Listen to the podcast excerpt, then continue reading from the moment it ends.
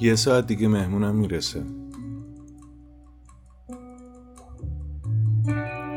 من با عجله باید این گلای میخک رو به شعر بسپرم.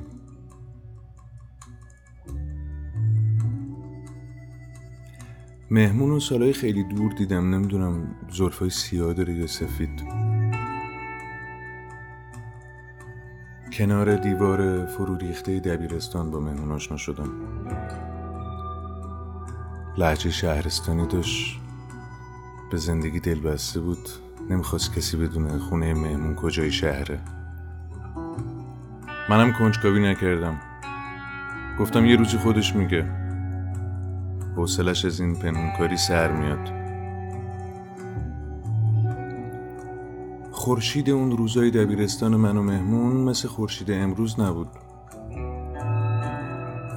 شاید ماها نوجوان بودیم. از همه اشیا نور و آتیش فوران می‌کرد.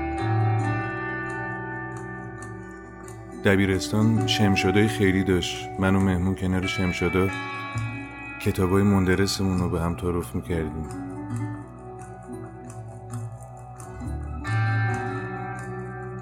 من و مهمون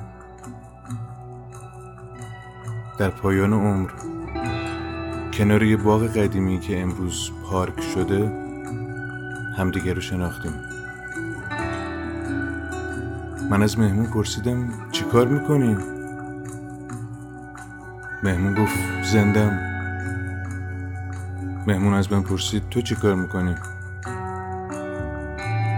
گفتم من پارسال مردم